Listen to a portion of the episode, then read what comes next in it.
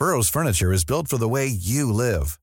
From ensuring easy assembly and disassembly to honoring highly requested new colors for their award-winning seating, they always have their customers in mind. Their modular seating is made out of durable materials to last and grow with you.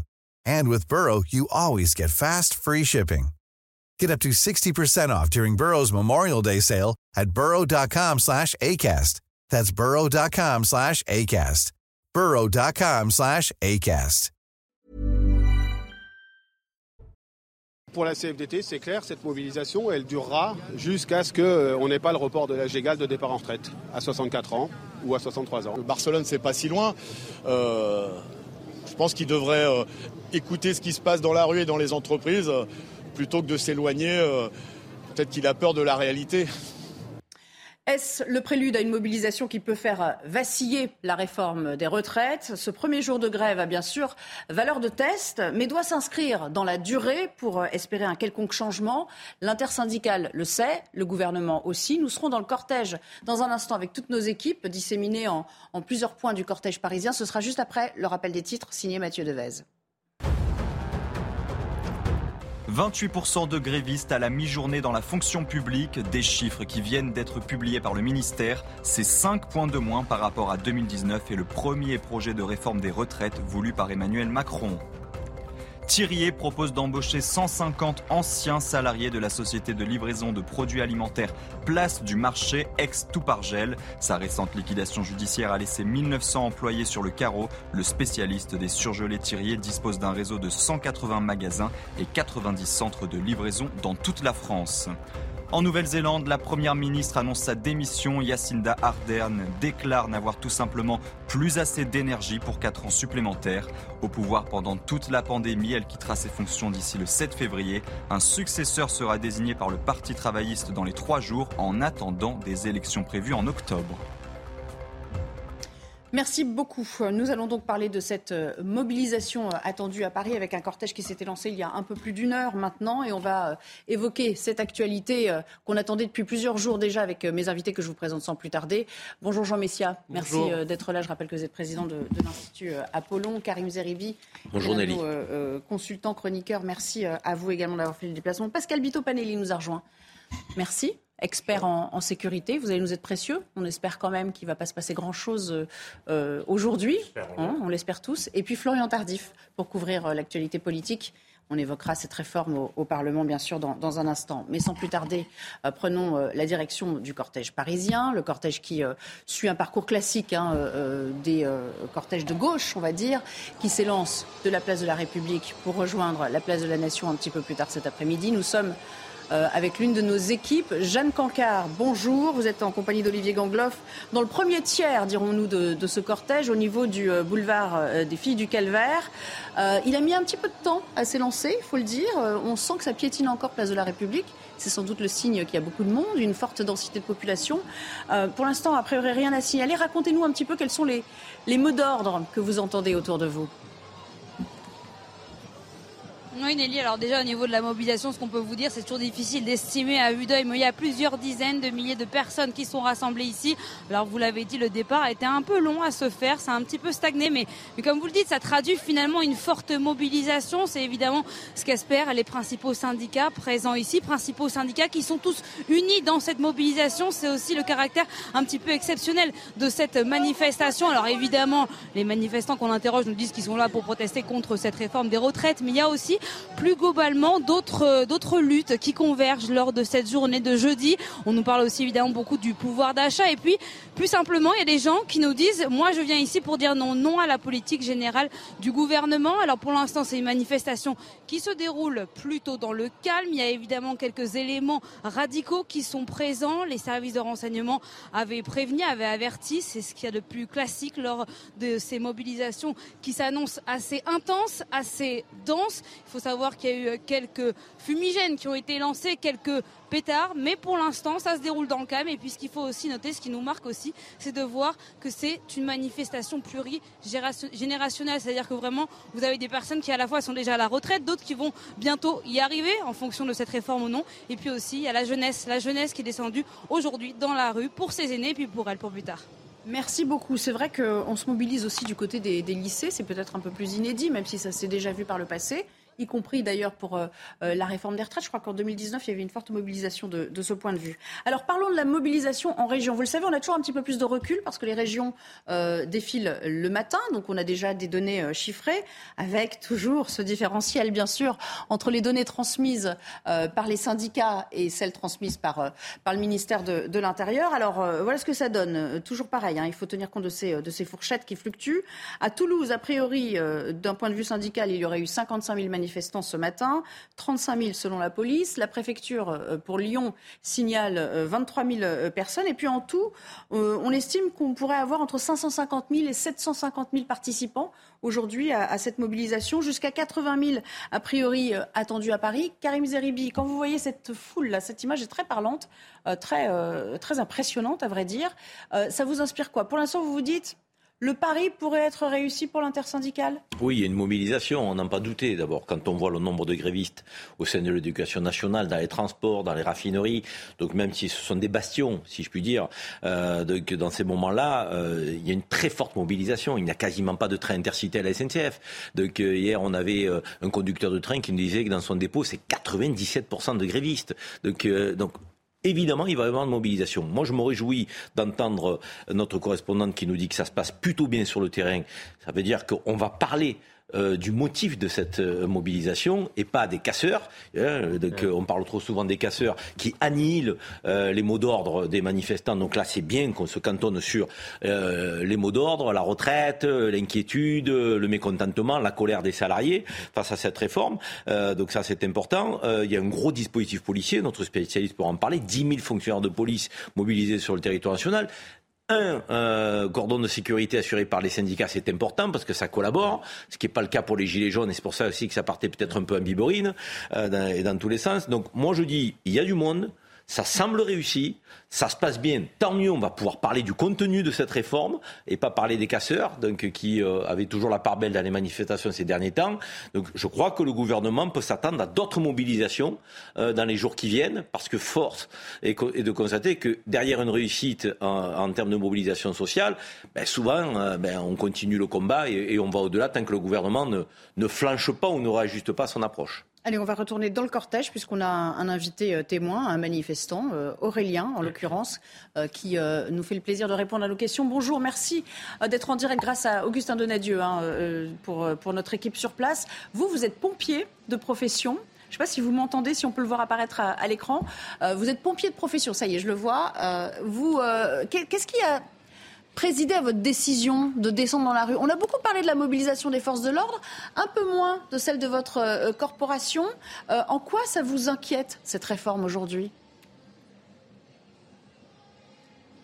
Alors, euh, étant sapeur-pompier professionnel depuis plus de 23 ans, il était de mon devoir que le service me laisse rejoindre les rangs de la manifestation afin de les représenter. Euh, je ne suis pas euh, syndicaliste, je ne suis pas syndiqué, euh, je suis sapeur-pompier professionnel et je représente l'ensemble de mon département, de ma caserne en région parisienne. Et il était de mon devoir de, venir représenter le corps des sapeurs-pompiers en général et, crier entre guillemets mon mécontentement par rapport à cette réforme de la retraite que le gouvernement veut établir prochainement euh, à l'Assemblée. Euh. J'aimerais qu'on parle de votre situation personnelle, parce que euh, dans ce genre de, mobilisation, il y a toujours des cas particuliers, bien évidemment. En quoi ça vous inquiète à titre personnel? Est-ce que vous faites partie de cette génération qui est directement impactée aussi avec, vous savez, les, les fameuses tranches d'âge qui, ont été qui ont été fixées? Est-ce que vous vous dites, je fais une profession à risque, et donc cette, retraite, cette réforme ne devrait pas me toucher au premier chef? Bien sûr que si, euh, cette réforme va me toucher euh, de plein fouet, entre guillemets, puisque euh, je rentre dans les années qui vont subir voilà, cette, cette retraite et je vais devoir exercer ce métier compliqué, psychologiquement, physiquement, la, la, journée, la nuit, les week-ends, les jours fériés, au même titre que mes collègues de la police nationale, de la gendarmerie, euh, hospitaliers, etc., etc.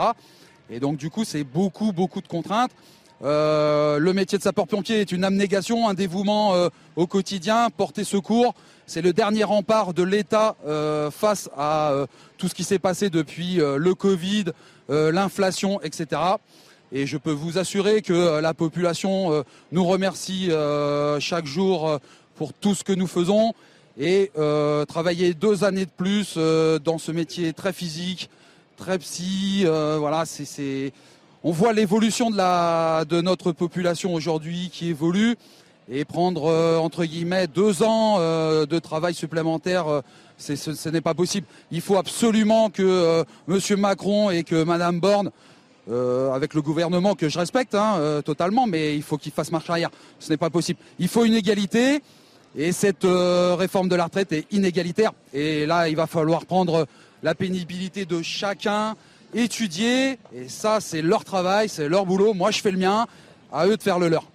Merci beaucoup. Fort témoignage, en effet. on remercie Jules Bedeau et Augustin Donadieu, je le répète, euh, qui ont euh, permis la réalisation de ce duplex. Merci beaucoup. Excellente journée. Je vous souhaite une, bonne euh, manifestation. Cet homme, Jean Messia, il incarne parfaitement tout ce qu'on dit à propos des notions de pénibilité. Il l'a bien résumé. À chacun son boulot, aux autres de réfléchir aussi pour nous, parce qu'on ne peut pas être à la merci de ce que décident nos gouvernants. Alors ça c'est vrai. Bon maintenant on ne peut pas dire que le, gouvernement n'ait pas pris en compte la pénibilité. Euh, il ne l'a pas suffisamment pris en compte, ça c'est sûr. Euh, la deuxième chose, si vous voulez, c'est que euh, pour en revenir à cette mobilisation, ce qui est d'ailleurs le, le sapeur-pompier qui parlait était assez emblématique, si vous voulez, du fait que cette mobilisation n'est pas une mobilisation exclusivement sectorielle ou corporatiste. C'est-à-dire que pour la première fois depuis un certain nombre d'années, nous avons une mobilisation générale de plusieurs secteurs de la société, que ce soit euh, la SNCF, la RATP, euh, les raffineries, les sapeurs-pompiers, les policiers. Donc il y a une agrégation, si vous voulez, de métiers euh, qui font aujourd'hui grève, qui rend cette mobilisation effectivement un peu exorbitante du droit commun. Le, deuxième enseignement, c'est que euh, depuis la crise des Gilets jaunes, tout le monde avait pensé que euh, ça ringardisait finalement la mobilisation syndicale et que désormais les mobilisations 2.0 c'était des mobilisations citoyennes spontanées, sans leader, sans entité organisatrice. Bon, là, avec cette mobilisation-là, les syndicats semblent prendre, reprendre en quelque sorte la main euh, sur euh, les, comment les conflits sociaux.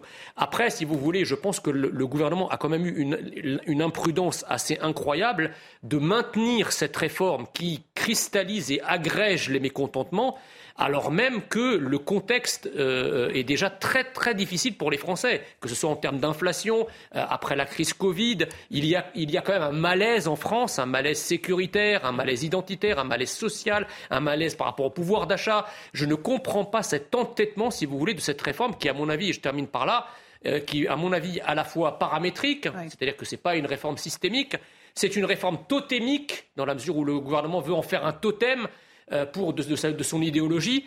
Et c'est une euh, réforme narcissique dans la mesure où l'entêtement d'Emmanuel Macron euh, à vouloir la maintenir, c'est aussi une façon de dire j'ai raison et allez vous faire voir. Florian, il vient d'évoquer les membres du gouvernement. Il faut préciser qu'aujourd'hui à Barcelone, il y a Emmanuel Macron accompagné de neuf de ses ministres de, de plein droit, enfin de plein exercice, de euh, secrétaire d'État, il me semble en plus. Euh, c'est important de le préciser parce qu'une euh, question sur les retraites va lui être posée dans un instant. D'ailleurs, on, l'apprendra peut-être en direct. Il ne peut pas éluder ce qui est en train de se passer dans son pays, mm. quoi qu'à distance. D'ailleurs, ça a poussé les membres de ce cortège et plusieurs représentants syndicaux à ironiser hein, sur, sur, le fait cette observation à, 800 à distance. de, des, des, manifestations. Il est actuellement à Barcelone. Alors, il faut préciser que c'est un une date qui a été arrêtée il y a longtemps pour l'organisation de ce 27e sommet euh, franco-espagnol, que ce sont les Espagnols qui euh, ont organisé ce, sommet, que ce sont les Espagnols qui ont choisi cette date, que cette date a été choisie bien avant même que les syndicats n'arrêtent ce, ce 19 janvier comme étant la première journée de mobilisation contre la réforme des retraites. En revanche, effectivement, c'est un signal envoyé malgré lui qui est mauvais et qui peut alimenter la contestation qu'on voit euh, actuellement dans, les rues, euh, pas seulement de, que de la capitale, puisqu'on a pu voir cette dernière, que ce soit à Marseille ou à, Toulouse en, matinée. Oui, la question va lui être posée. Après, Emmanuel Macron s'est fixé une règle depuis qu'il est à la tête de, de ce pays, c'est de ne pas répondre aux questions nationales quand il est à l'extérieur des frontières du pays. Il lui est arrivé de déroger à cette règle lors parce que, par exemple, il y a eu des, manifestations euh, violentes euh, lors de. Euh, des, nombreuses mobilisations des, Gilets jaunes. C'était en décembre 2018. Il était en Argentine. Il avait répondu notamment au saccage de l'Arc de Triomphe. Est-ce qu'il va répondre sur, sur cette première journée de mobilisation depuis Barcelone? Pas sûr, tout simplement parce qu'on estime au sein de, son entourage qu'il ne faut pas personnifier la réforme des retraites, c'est-à-dire il faut tenter d'éviter d'associer la figure du président de la République à cette dernière compte tenu de ce qui s'est passé ces dernières années. Eh bien, on euh, pourra le vérifier dans quelques minutes parce que nous y serons. On verra s'il répond euh, euh, par comment dire par cercle concentrique, enfin s'il élude un peu la question ou s'il l'aborde euh, de, de, plein fouet. Maureen Vidal, Fabrice Elsner, euh, dans un autre point du cortège parisien. Bonjour Maureen. Alors vous, vous êtes euh, a priori dans ce qu'on appelle la tête du, cortège au tout début. C'est là en général que prennent place les responsables syndicaux, le fameux carré syndical. Comment ça se passe? Que vous ont-ils dit au départ, ces responsables syndicaux, ces leaders syndicaux? Alors euh, pour le moment, les leaders syndicaux se trouvent juste derrière. En fait, le groupe que vous voyez, c'est un groupuscule vêtu euh, de noir et cagoulé, vraisemblablement des black blocs qui provoquaient il y a quelques instants les forces de l'ordre. Ils menaçaient les policiers également il y a euh, quelques instants. Pour le moment, pas de heurts, mais des mortiers ont explosé, des fumigènes, une poubelle en feu, des pétards sur place également viennent d'éclater. Ils continuent d'avancer, ils bloquent le cortège. Hein. en haut, pour le moment, les syndicats attendent de pouvoir avancer. ils scandent anticapitalistes et brandissent une banderole noire et blanche blanche et le combat continue. On revient vers vous en cas de débordement. Je me tourne naturellement vers euh, notre expert en sécurité, Pascal Bito-Palelli, euh, identifiable hein, euh, immédiatement, vêtu de noir, les fameux parapluies aussi qui sont déployés. On avait dit qu'il y avait un risque, il y avait 1000 individus qui étaient identifiés. A priori, ce matin, on en aurait repéré une soixantaine. pour l'instant, ça vous paraît sous contrôle? Alors écoutez, cette première photographie instantanée que je vois euh, m'appelle à plusieurs constatations. Oui. Euh, la première, c'est qu'on a beaucoup de monde, une grosse densité en, ordre public, un espace public augmenté, euh, une situation qui pour le moment est calme, mais lorsque j'analyse un peu plus profondément vos images, je vois derrière, dans la tête de cortège et derrière les banderoles, comme vous l'avez précisé au niveau des parapluies, des individus, euh, on va dire au niveau de l'ordre public, qu'il faut suivre attentivement. Vous trouvez que c'est un regroupement qui est déjà un peu concernant, un petit peu inquiétant? Euh, Il faut le suivre, il faut l'avoir dans le radar, euh, et c'est pourquoi d'ailleurs, vous l'avez vu, Karim l'a dit tout à l'heure, dès lors qu'on s'attend par mmh. anticipation avec la réalité, celle-là, à une très forte mobilisation, il faut que le déploiement et le calibrage des effectifs soient très conséquents et euh, c'est ce qui se passe aujourd'hui. Euh, pour l'instant, la situation. Je vous coupe, on va suivre ça avec attention, mais on part à Barcelone pour écouter la fameuse question retraite euh, posée à Emmanuel Macron. Convaincre l'opinion. Et par ailleurs, que dites-vous aux Français aujourd'hui qui sont dans la rue, qui manifestent, et à certains d'autres qui réclament désormais un référendum sur la réforme des retraites? Merci beaucoup. Merci beaucoup. Écoutez, d'abord, je pense qu'il est bon et légitime que toutes les opinions puissent s'exprimer. C'est le principe même d'une démocratie. Et qu'en vertu de notre Constitution, le droit de manifester puisse s'exercer comme il s'exerce dans toutes les démocraties de notre continent et ailleurs. Et je fais confiance aux organisateurs de ces manifestations pour que cette expression légitime de désaccord puisse se faire sans créer trop de désagréments pour l'ensemble de nos compatriotes et évidemment sans débordement ni violence ni dégradation. Je pense qu'il y a, comme vous le dites, dans une démocratie des, règles et un bon fonctionnement. Il faut que les choses soient dites au moment où les choix démocratiques sont faits. Et à l'élection présidentielle qui s'est tenue, somme toute, il n'y a que quelques mois, et aux élections législatives qui ne se sont tenues, y compris qu'il y a quelques mois, les choses ont été dites clairement. Elles ont ensuite été négociées dans un temps que nous avons laissé avec les forces syndicales et patronales. Nous rentrons maintenant dans le temps de la proposition du gouvernement. Elle va donner lieu à un travail démocratique parlementaire qui permettra à toutes les forces politiques à l'Assemblée et au Sénat de s'exprimer, d'enrichir le projet et de pouvoir aller euh, au terme d'une réforme qui est une réforme qui a donc été démocratiquement présentée validée, qui est une réforme surtout juste et responsable. Et il suffit de regarder partout ailleurs en Europe et de voir que la France s'est un peu décalée et que si nous voulons être justes entre les générations et sauver notre système par répartition, nous devons faire cette réforme. Dans des pays qui vivent de plus en plus longtemps, où nous avons créé des systèmes justes et forts qui reposent sur l'égalité entre les générations, à des moments où vous avez bah, de moins en moins d'actifs et de plus en plus de retraités, si vous voulez que le pacte entre les générations soit juste, il faut procéder à cette réforme. Et donc nous le ferons avec euh, respect, esprit de dialogue, mais détermination et esprit de responsabilité. Jordi Armenteras de RACU. Allez, petit débrief, euh, Florian Tardif, allez pour vous celle-là. Donc, euh, bon. Il a dérogé à la règle. Il, a s'est exprimé sur, sur une question il l'a pas évacué. nationale. Il n'a pas éludé effectivement le sujet. Il a beaucoup insisté sur la démocratie, c'est-à-dire que Bien évidemment, euh, la démocratie euh, assure à ses manifestants la possibilité euh, de protester aujourd'hui dans la rue, mais il a insisté sur le fait que l'élection, lors de l'élection présidentielle, effectivement, il avait présenté la réforme des retraites de manière assez claire en parlant de reculer l'âge légal de départ à la retraite à 64 ans. 65 ans avait même été évoqué. Le président de la République s'était assez vite rendu compte que lors de ses différents déplacements durant la campagne présidentielle, cet âge de 65 ans était un âge qui n'était pas accepté par l'ensemble de la population. L'âge de 64 l'était difficilement, mais l'âge de 65, c'était euh, catégoriquement euh, non. Après, il a évoqué également les élections législatives. Il parle peut-être un peu vite puisqu'il ne dispose plus de la majorité absolue à l'Assemblée nationale. Peut-être à cause de cette réforme des retraites qu'il avait évoquée euh, durant la campagne présidentielle. On parlait de ces éléments euh, perturbateurs tout à l'heure que vous avez euh, clairement identifiés, Pascal. J'aimerais qu'on regarde cette image. C'est une de nos équipes à nouveau dans le cortège. Vous voyez qu'il y a un peu de, de tension, un petit peu de mouvement de foule. Et il semblerait que de premières tensions se fassent jour dans ce cortège. Alors on est à un endroit a priori différent de celui aperçu tout à l'heure, mais vous voyez que ça bouge beaucoup. Qu'est-ce que ça vous inspire comme ça à première vue?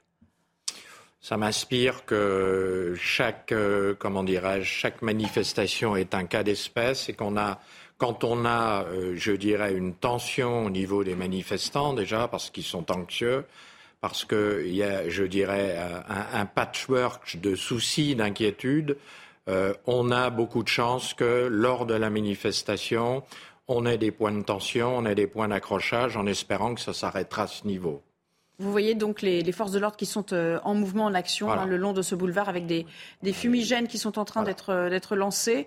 Là, on est dans une, euh, le niveau de tension zéro n'existe pas dans une manifestation de cette ampleur. Absolument. dire, quand on a presque un million de personnes dans la rue, il est naturel qu'il y ait des moments de tension, à la fois avec des manifestants parfois en colère, mais surtout avec des fauteurs de troubles qui ne sont pas des manifestants sincères et qui, eux, veulent profiter euh, des mouvements de foule pour s'infiltrer, pour casser des commerces, casser l'immobilier urbain, casser du, policier aussi, s'ils en ont la possibilité, dans des perpendiculaires donc, où ils seront peut-être en, nombre euh, supérieur.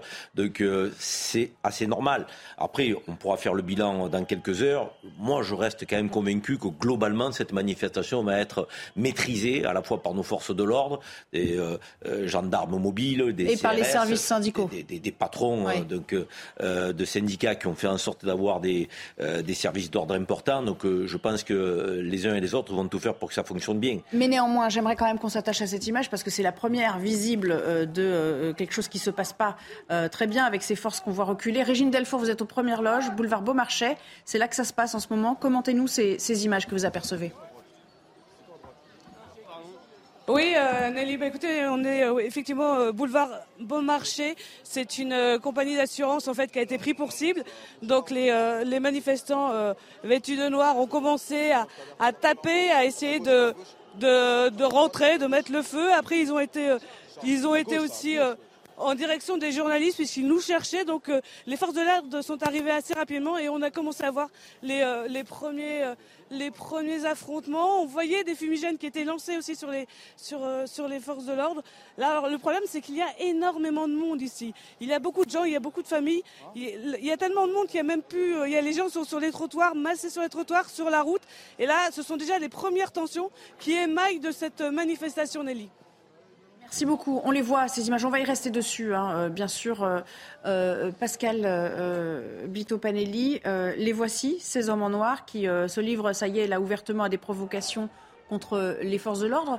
On parle de quoi là? Il y a bien une, cinquantaine, une soixantaine d'individus quand même. Oui, hein? facilement. Je pense qu'il va y avoir des groupes dispersés qui vont aujourd'hui, qui ont déjà pénétré la manifestation et qui vont sur les latéraux provoquer les forces de l'ordre, faire de la dégradation, de la mm. casse, faire monter la tension. Donc, ce qui nécessite, on le voyait il y a un instant sur vos images, euh, démonter euh, de, du lacry par les gendarmes mobiles de manière à remettre de la distance, essayer d'apaiser, de maîtriser la situation.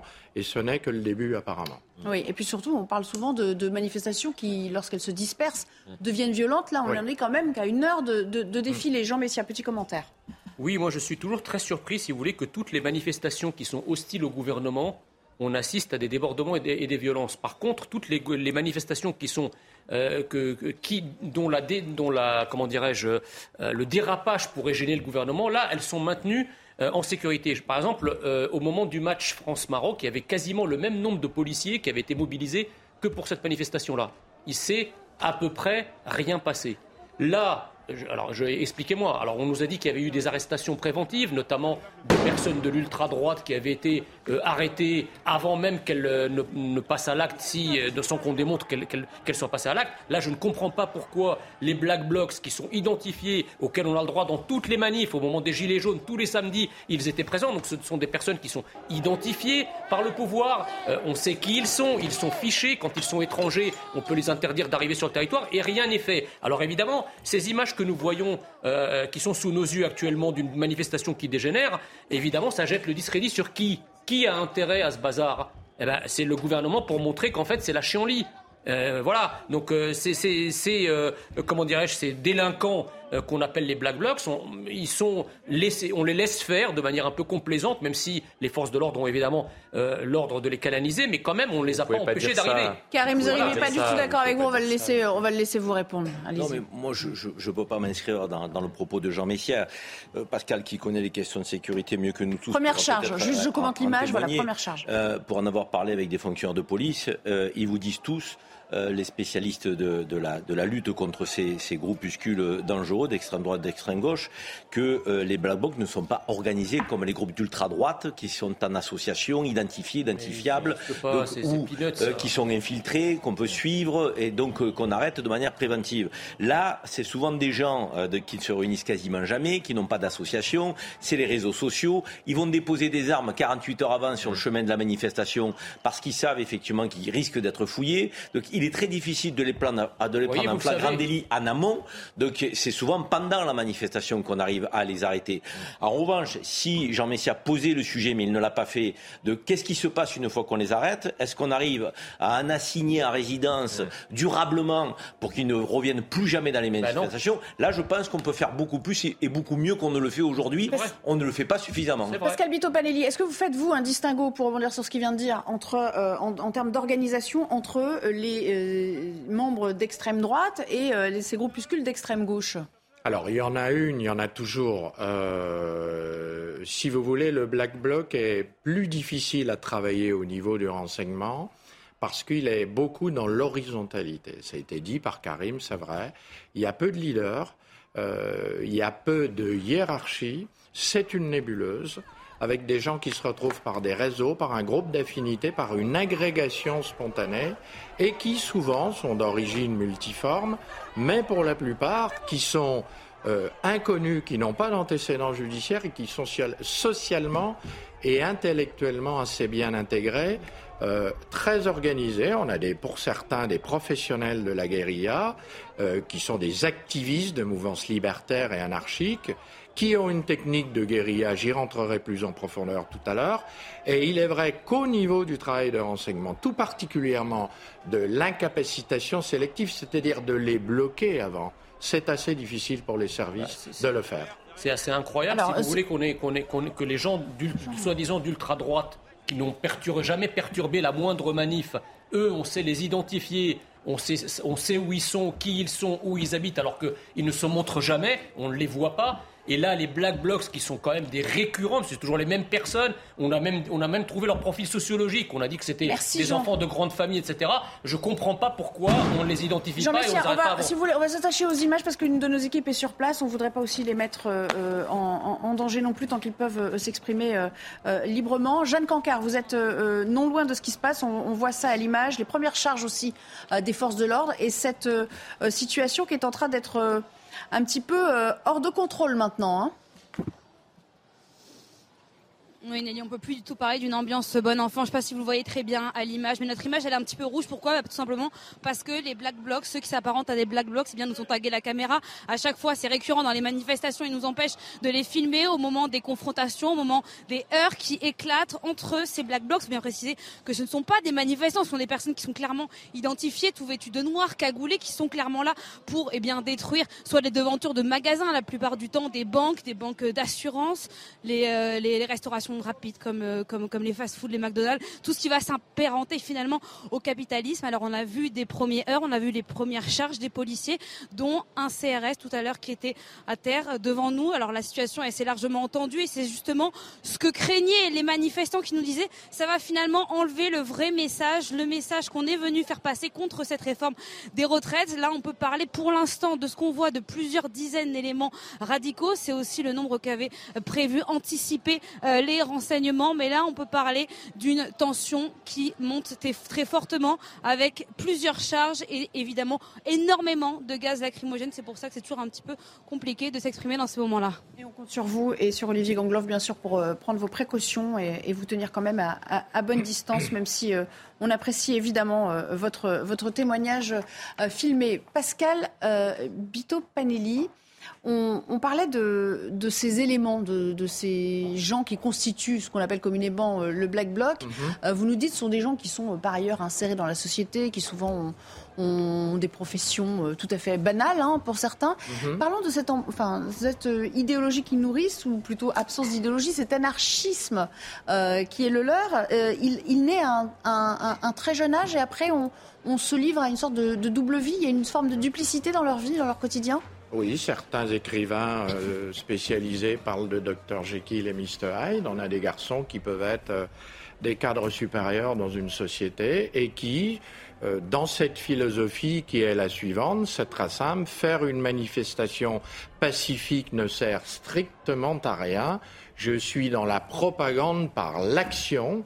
les mots ne sont pas efficaces. Moi, je vais prouver contre le capitalisme et contre l'État qu'en cassant, j'existe et je donne ma parole et qui sont des gens qui sont différents dès lors qu'ils sont dans ce, je dirais, un petit peu dans ce costume à la Mad Max. Oui.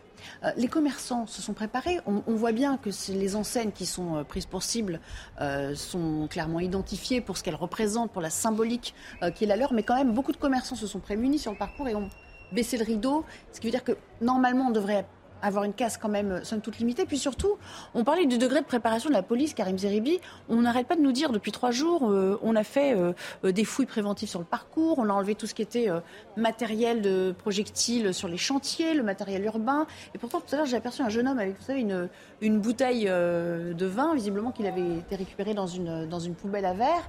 Bon, on ne on, on peut pas tout faire et tout verrouiller à l'avance non plus. Bien sûr que non, Nelly, mais Pascal l'a dit, on a affaire à des gens qui sont difficilement identifiables en amont, euh, qui sont mobiles, euh, qui sont des professionnels de la guérilla. Euh, on peut mettre effectivement un nombre important de, fonctionnaires de police en charge de, je dirais, de l'ordre public. encore une fois, ils peuvent pas avoir les yeux partout et occuper le, périmètre au millimètre près. Vous avez quasiment un million de personnes dans la rue. Je veux dire aujourd'hui, donc 10 000 euh, fonctionnaires en charge de, l'ordre public, c'est beaucoup, mais c'est relatif quand même au nombre de personnes dans la rue. Et c'est important parce que ce profil-là, des gens de bonne famille, qui n'ont pas de difficultés sociales, euh, qui n'en ont rien à faire de la réforme des retraites en réalité. Comme ils n'en ont rien à faire de toutes les manifestations à caractère social, parce que euh, ils n'ont pas de problème de fin de mois, hein, ces petits bourgeois euh, anarchiques, anarchistes. en revanche, ils veulent casser du flic, ils veulent casser de tout ce qui représente, je dire, le capitalisme, alors que ils en sont les, enfants et le, produit. Donc moi, je pense à ces commerçants, ils vont perdre une recette aujourd'hui parce que déjà, c'est la grève et c'est pas facile quand on est commerçant aujourd'hui, on le sait, et deuxièmement, euh, qui peuvent se faire casser lors de ventures de magasins. Ça fait quand même beaucoup pour des gens qui ne roulent pas sur l'or, qui créent des emplois, euh, qui représentent le, commerce et l'économie de proximité par excellence dans notre pays. Donc, euh, moi, je pense à eux, je les soutiens plus que jamais dans ces moments difficiles. Pour la lutte des classes, on reviendra, quoi. Hein Exactement. Je veux dire, il ne faut pas la, leur raconter à eux. les, éléments de langage et la théorie qui consiste à dire euh, les black blocs, on ne sait pas qui c'est, ils tombent du ciel, euh, ils viennent, ils sont non, identifiés, on ne peut pas les arrêter, on ne peut pas les empêcher d'agir. Moi, j'y crois pas, tout simplement pas. Euh, d'abord parce que, encore une fois, ces gens ont X manifs à leur actif, ils ont un nombre de manifestations euh, incroyables à leur actif où ils ont saccagé, ils ont cassé, ils ont brûlé, ils ont tabassé du flic. Beaucoup d'entre eux ont été déférés devant les juges. Donc ils sont identifiés, en tout cas pour une grande partie d'entre eux. Donc s'ils reviennent dans les manifs, c'est bien qu'il y a une volonté de ne pas les stopper, de ne pas les arrêter. Voilà, il y a une forme de complaisance, peut-être implicite, à les laisser agir en toute impunité, à attendre qu'ils soient au cœur de la manif pour mettre le bazar et pour avoir ensuite des images en disant voilà ce que c'est les manifs que vous soutenez, bah, c'est du désordre, c'est de la violence, c'est des feux, c'est des flics qui sont tabassés, etc. Je pense que si le gouvernement veut les arrêter, il peut les arrêter, mais il ne le veut pas. Euh, Sandra Buisson nous a rejoint. Je vous présente quand même, merci. Euh, Sandra Buisson du service police-justice nous a rejoint. Euh, pour rebondir sur ce qu'il dit, on les identifie, les Black Blocs? Alors, ce qui se passe, c'est que ceux qui ont déjà eu maille à partir avec la police, qui ont été arrêtés et qui sont passés en justice, euh, parfois avec euh, la condamnation, ils ont une interdiction de manifester. C'est notamment ces profils-là qu'ont euh, tenté de retrouver les nombreux policiers qui ont été dépêchés sur des contrôles depuis hier, détecter les, les personnes qui étaient interdites de manifester. Ça, ça se fait en judiciaire, quand vous avez été interpellé et qu'ensuite on vous a jugé en justice. Les interdictions administratives de manifester, c'est-à-dire préventives, prises par le préfet, ont été censurées par le Conseil constitutionnel. Ça faisait partie des propositions de la fameuse loi Casseur qui avait été euh, proposée au euh, printemps 2019. Euh, pourquoi Quel était l'objectif? Donc c'était de pouvoir interdire de manifester à une personne qui présentait une menace pour l'ordre public, qui avait commis des atteintes graves à l'intégrité physique, d'où des dommages importants aux biens. Ça a été censuré parce qu'il y avait une latitude trop large pour les préfets euh, pour euh, apprécier les motifs susceptibles de justifier cette interdiction. Donc il n'est pas possible, en amont des manifestations, d'aller chercher les individus qui auront été repérés éventuellement par le renseignement avant qu'ils ne passent à l'acte, puisque les interdictions administratives ne, sont pas possibles. Pour des questions Ensuite, ceux qui passent à l'acte dans les manifestations peuvent être arrêtés sur le vif. Ils peuvent être aussi arrêtés a posteriori, et notamment ceux qui ont, par exemple, saccagé l'Arc de Triomphe, ont été interpellés euh, plusieurs mois plus tard par les cellules qu'on appelait les cellules gilets jaunes, mais toutes les enquêtes judiciaires menées qui vont à long terme identifier les individus qui ont pu euh, commettre des dégradations. En l'espèce, aujourd'hui, euh, combien d'éléments perturbateurs attendus selon vos, vos Alors, il y avait 200 à 400 euh, casseurs attendus qui pouvaient être des membres de l'ultra-gauche ou euh, des ultra-jaunes, ceux qui étaient anciennement les gilets jaunes et qui ont basculé dans la violence. pour l'instant, on ne sait pas combien ils sont dans cette manifestation. Un de nos journalistes qui était un peu plus tôt à 15h30 au milieu du boulevard Beaumarchais nous disait qu'ils étaient une centaine et qu'ils étaient en train de procéder à, à mettre des graphiques sur les banques, là, cible habituel de, l'ultra-gauche. Euh, là, on a vu de nouveau heures à 15h45, euh, cette fois avec des jets de projectiles sur les forces de l'ordre et une intervention, vous l'avez vu aussi en direct, des forces de l'ordre pour disperser ces individus. À 16h, nouvelle tentative de dégradation, cette fois de, la Matmut, avec nouvelle interprétation des forces de l'ordre. Et vous voyez ces, forces de l'ordre qui interviennent euh, régulièrement pour interpeller le plus vite possible euh, ceux qui commettent des dégradations et qui commettent des violences. Jeanne, vous êtes euh, sur ces images-là. La situation est en train de s'envenimer. On voit les, forces de l'ordre qui font, qui font corps, qui font bloc entre elles. Hein. Oui, exactement. Vous voyez les pétards qui sont envoyés, un juste devant nous à l'instant, avec des projectiles qui sont pris un petit peu partout. Ça peut être des, euh, bouts de bois qui, restent de travaux, des bouteilles en verre, parce qu'il y a beaucoup de poubelles de verre s'en sert de projectiles pour les envoyer contre les euh, les forces de l'ordre qui, euh, qui, répondent évidemment. Il y a eu plusieurs charges sous nos yeux et pourtant ça ne démotive pas évidemment par définition euh, ces ultras, ces ultras qui sont présents, on peut le dire maintenant, par centaines et qui finalement, c'est ce que nous disent les manifestants, gâchent la, manifestation et les vraies raisons de cette mobilisation. Vous avez énormément de, de gaz lacrymogène aussi euh, qui, est, qui est envoyé et forcément les manifestants et puis nous les journalistes on est aussi touchés. Alors je ne sais pas sur quelle image précisément vous êtes en ce moment. Nous, notre caméra, l'image elle est un petit peu rouge puisque il y a eu, euh, on nous a, on nous a, on nous a tagué la caméra. D'accord. Oui, je la vois. C'est votre image à gauche. Parce que évidemment, à chaque oui, comme, je vous le disais tout à l'heure, c'est évidemment les ultras qui ne veulent pas qu'on les filme dans, ces moments-là, et donc soit, soit qui nous qui repoussent physiquement, soit avec euh, les, euh, euh, les jets de peinture qu'ils ont pour eux taguer et faire passer leur message sur les commerçants, les commerçants qui se sont pour la plupart barricadés, mais malheureusement il y a toujours, on va dire, des victimes collatérales dans le sens des magasins qui ne devraient pas être visés à l'origine, mais malheureusement il y a certains commerçants qui vont venir ce soir ou demain et qui vont voir leur vitrine complètement détruite. Pour qu'on comprenne quand même, Jeanne, on est où par rapport au cortège principal? On est dans une, euh, une rue euh, adjacente euh, ou est-ce que ça, est-ce que ça entrave aussi la bonne marche du cortège ou on est vraiment dans un, un endroit séparé?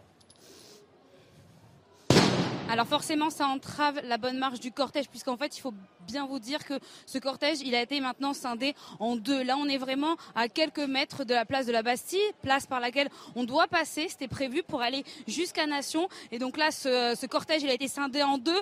Devant nous, vous avez le haut du cortège, la tête de cortège, mais on va dire que c'est la partie la moins fournie, puisqu'il y a énormément de manifestants qui sont partis un petit peu plus tard de la place de la République en raison du nombre important de cette mobilisation. Et donc, ces manifestants, eh bien, pour l'instant, ils sont bloqués, ils ne peuvent plus avancer et ça représente la plus grande partie de ce cortège ici. Merci, à tout à l'heure. Karim Zeribi, commentaire. Oui, non, je voudrais réagir à ce que disait Sandra Buisson sur l'interdiction euh, administrative. Euh, administrative. Il est quand même euh, assez fort de café que cette interdiction puisse être proférée par un préfet dans le cas des violences dans les stades de foot et pas dans ce genre de manifestation. C'est le texte visiblement qui avait été mal rédigé. Le texte mal rédigé, mais on peut en rédiger un autre si on a la volonté politique. Et là, on peut s'interroger comment on a pu rédiger un texte convenable pour ceux qui commettaient des violences dans les stades et comment on n'est pas capable de rédiger un texte convenable pour ceux qui commettaient des violences dans les manifestations. Je veux vous dire, le préfet, il pourrait prendre des mesures préventives. Il y a un certain nombre de personnes euh, qui sont identifiées, identifiables, donc même si elles n'ont pas été prises en flagrant délit, il peut prendre une mesure préventive mmh. si on le lui accordait ça, c'est la théorie Jean Messia, en fait. Non, la théorie Jean Messia, c'est que le gouvernement laisse faire. Moi, je ne dis pas qu'il laisse faire. Je dis que la, volonté politique n'est pas suffisamment marquée pour lutter contre ces gens-là. C'est pas pareil. Karim Zerebi, à partir du moment où, à, partir du moment où le gouvernement ne procède pas de manière préventive, comme vous le dites fort justement, ça veut dire qu'il laisse faire. Alors, c'est pas explicite, mais si vous n'arrêtez pas quelqu'un avant qu'il fasse ce qu'on ce voit sous, le, sous, nos yeux, c'est que quelque part, vous, l'y avez implicitement autorisé, ou alors vous l'arrêtez préventivement. La deuxième chose, c'est que quand j'écoute le commentaire de Mme Buisson tout à l'heure, moi j'ai une question à poser. Comment le gouvernement a-t-il fait avec les gens d'ultra-droite? Puisque les gens d'ultra-droite, on les a arrêtés avant. Donc c'est possible. Oui, mais parce qu'ils étaient sur le point. Ils étaient là, là ce dont vous parlez, c'est administrations, les interdictions administratives, c'est-à-dire qu'on va vous notifier plusieurs jours avant de dire vous n'avez pas le droit d'aller à Paris, vous devez pointer au commissariat ou à la gendarmerie pour qu'on soit sûr que vous veniez pas. Ce qui s'est passé avec les individus d'ultra-droite, vous parlez, je pense, après le match de foot. Attendez, avec le match de foot, les individus, notamment la quarantaine qui ont été euh, interpellés à, à, Paris, étaient sur zone, commençaient à se cagouler à la sortie du bar et avaient des armes par destination sur eux. Aujourd'hui, dans la manifestation et en amont de la manifestation, tous les individus qui ont été retrouvés avec euh, des cagoules, tout ce qu'il fallait pour se masquer et des armes par destination ont été arrêtés. C'est la même chose. D'accord. mais Jean, on va, on va, on va, on n'est pas là pour faire. On n'est pas là pour faire un parallèle systématique. La question. On n'est pas là pour faire un parallèle systématique non plus avec l'ultra droite. S'il vous plaît. Effectivement, il est beaucoup plus facile d'interdire des gens d'accéder à un stade, d'avoir des interdictions administratives, de participer euh, à des à des euh, manifestations sportives parce que c'est délimité, alors que là c'est ouvert. J'aimerais qu'on revienne au modus operandi sur le terrain aujourd'hui et à ce qu'on aperçoit à l'image en compagnie de Pascal Bito Panelli c'est intéressant ce que nous disait, et c'est un grand classique du genre, ce que nous disait notre reporter tout à l'heure. Le cortège, de facto, est scindé en deux. Ça veut dire qu'on n'avance pas parce que, voilà, il y a cette, euh, euh, cette situation un peu plus chaotique qui se déroule au milieu. Voilà, absolument. Malheureusement, on va dire que c'est quasiment une configuration habituelle. Euh, les forces de l'ordre sont obligées, dans leur travail technique, au bout d'un moment, de, de scinder, euh, d'isoler, de faire de l'interpellation immédiate pour sortir les éléments volants, faire redescendre la température, et le cortège se disloque. On a l'avant, la tête de cortège, la fin de cortège et un milieu qui part avec des groupuscules qu'il est difficile de contrôler. C'est pour ça qu'on met beaucoup, beaucoup d'effectifs sur le terrain pour essayer de tenir l'équilibre de l'ordre public. À 200 ou 400, on fait déjà pas mal de dégâts? Bien sûr. Oui, oui, oui. Des gens qui sont des professionnels, on, peut faire beaucoup de casse, absolument. En étant aguerri. Pour, parler justement de ce chiffrage, euh, moi j'ai repris les chiffres qu'on avait au moment des précédentes manifestations contre la réforme des retraites, c'était en décembre 2019. Euh, à 400 euh, casseurs qui étaient présents un premier mardi et 400 le même renom le, deuxième mardi, la situation a dégénéré sur un des deux et pas sur l'autre. Donc en fait, ça dépend vraiment de la capacité qu'ont ou pas à former un black bloc les individus ou à passer à l'acte et à commettre les dégradations. Euh, là, vous le voyez, on voit des policiers assez présents qui interviennent dès qu'ils voient des dégradations. On les a vus un petit peu, c'est pour ça que j'attirais votre attention, parce que sur l'image, on avait la Matmut, la fameuse agence qui, qu'ils ont tenté de dégrader. Et effectivement, les policiers se sont sont posés devant. La clé euh, de l'intervention des forces de l'ordre, c'est d'éviter que le Black Bloc ne se forme. Le Black Bloc, c'est quand des centaines d'individus radicaux et de casseurs se mettent vraiment tous ensemble et forment une masse compacte. Et alors là, une fois qu'ils sont agglomérés et qu'ils commettent des dégradations, c'est très difficile de les disperser. C'est pour ça que vous voyez des interventions régulières des forces de l'ordre dès qu'il y a des tentatives euh, pour pouvoir d'écarter ces éléments. Euh, voilà, les disperser et surtout les empêcher de s'agglomérer. En fait, il faut, dynamiter le, le, cœur. Et les forces de l'ordre euh, agissent sous plusieurs formes. Vous avez ceux qui sont en tenue et ils sont très identifiés, identifiables, les professionnels du maintien de l'ordre, mais vous avez aussi des forces de l'ordre en civil qui pénètrent effectivement les groupes pour essayer d'anticiper le moment où ces groupes vont charger et, tenter de, mettre à mal que la manifestation et là, ils interviennent aussi à l'intérieur, habillés quasiment comme les euh, casseurs, pour pas se faire euh, étant en contact avec ceux qui sont en tenue pour euh, qu'ils soient en appui. Donc il y a quand même un dispositif qui est très bien organisé. Et, mais encore une fois, je veux dire, on ne peut pas avoir des forces de l'ordre partout qui combattent toutes les brèches. Et donc ces groupuscules qui sont parfois des groupuscules de centaines d'individus, mais qui se s'organisent à 20, 30, 40 dans les rues adjacentes, euh, charge de manière euh, euh, de, diverse, c'est compliqué pour les forces de l'ordre. Font un travail remarquable, hein, malgré tout, il faut le dire. Hein. Vous la voyez à l'image, cette agence Matmut, cette, agence d'assurance qui a été prise pour cible, et puis à gauche, toujours cette situation chaotique, avec exactement la mise en œuvre de ce que vous décriviez, c'est-à-dire que on identifie, on isole de manière à, essayer de, casser un peu la, dynamique du, regroupement euh, euh, spectaculaire que peuvent opérer les, le Black Bloc. Alors malheureusement, ce qui est un peu dommage, c'est que aujourd'hui, on pouvait penser que euh, dans une gestion concertée du maintien de l'ordre, c'est-à-dire un parcours prévu avec les forces de l'ordre, les organisateurs, les syndicats, un service d'ordre des syndicats qui est très efficace. On dit amener du muscle on a des garçons qui savent travailler dans la rue. Les forces mobiles, gendarmes mobiles et CRS, vous vous rendez compte, tout ça qui travaille ensemble en transversalité opérationnelle et préparatoire, et on a quand même des débordements.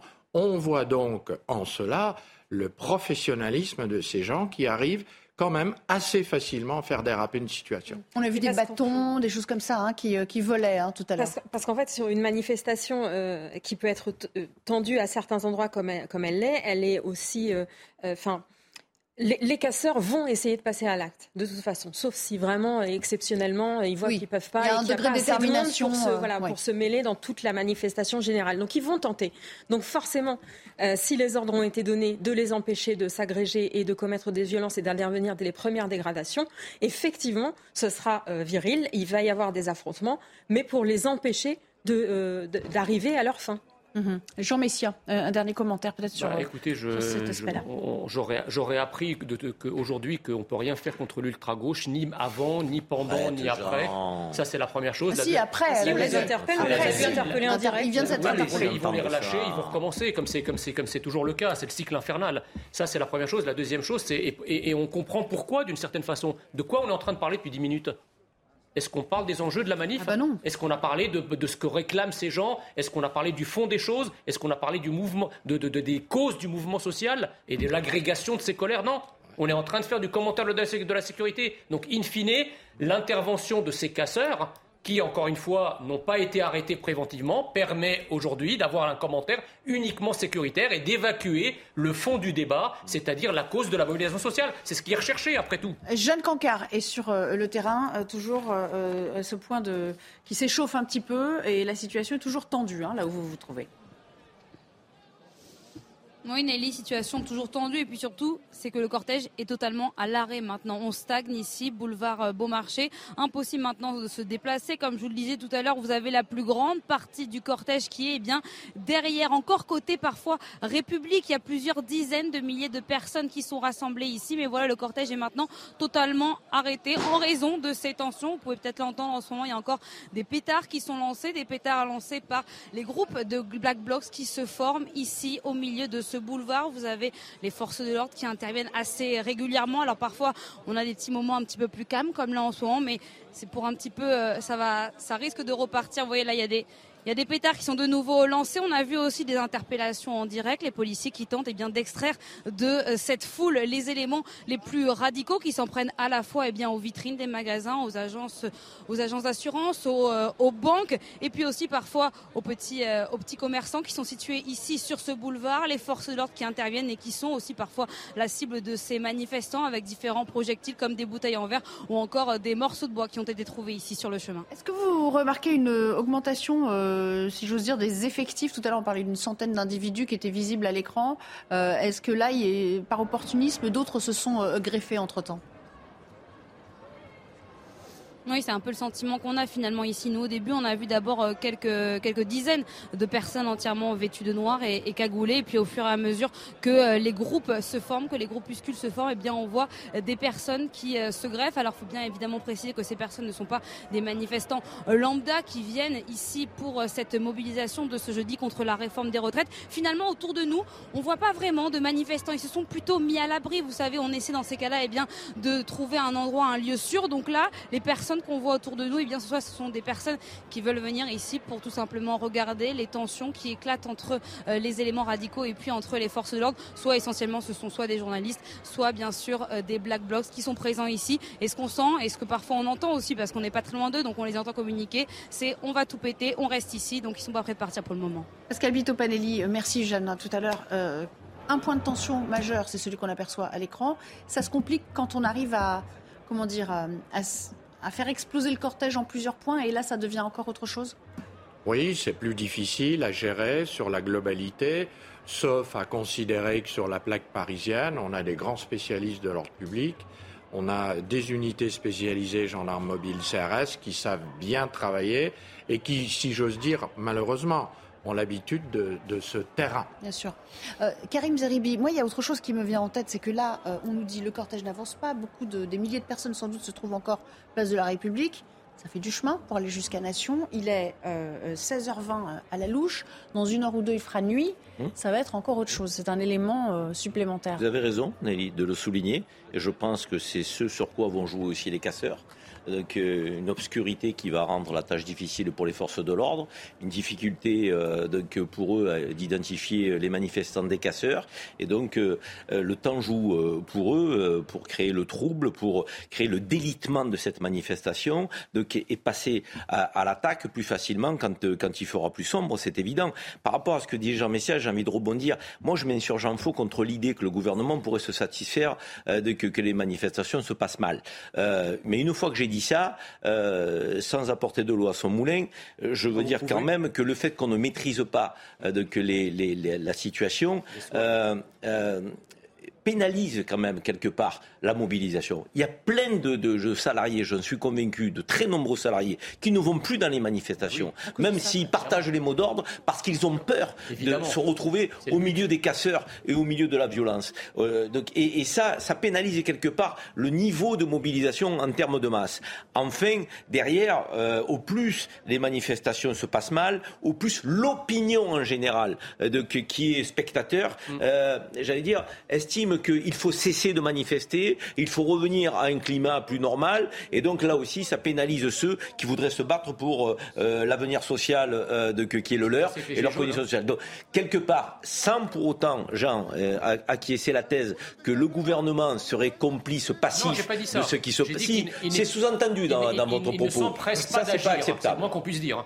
Non, après, qu'on soit impuissant face à ces black blocs, et il faut le regretter parce que ce soir, je suis convaincu que nous parlerons de quoi dans toutes les émissions? Certainement des casseurs, malheureusement plus que des mots d'ordre. Ça, c'est lamentable. Euh, Sandra, puisqu'on parle de ça, effectivement, c'est ce qui nous anime en ce moment. Est-ce qu'on a déjà un retour sur les chiffres en termes d'interpellation? Alors, sur, à la mi-journée, il y avait eu 2300 contrôles de faits en amont. Hein, donc, c'est les contrôles dont je vous parlais pour détecter les individus violents ou porteurs d'armes par destination. Et à cette heure, on est euh, au niveau de 20 euh, interpellations.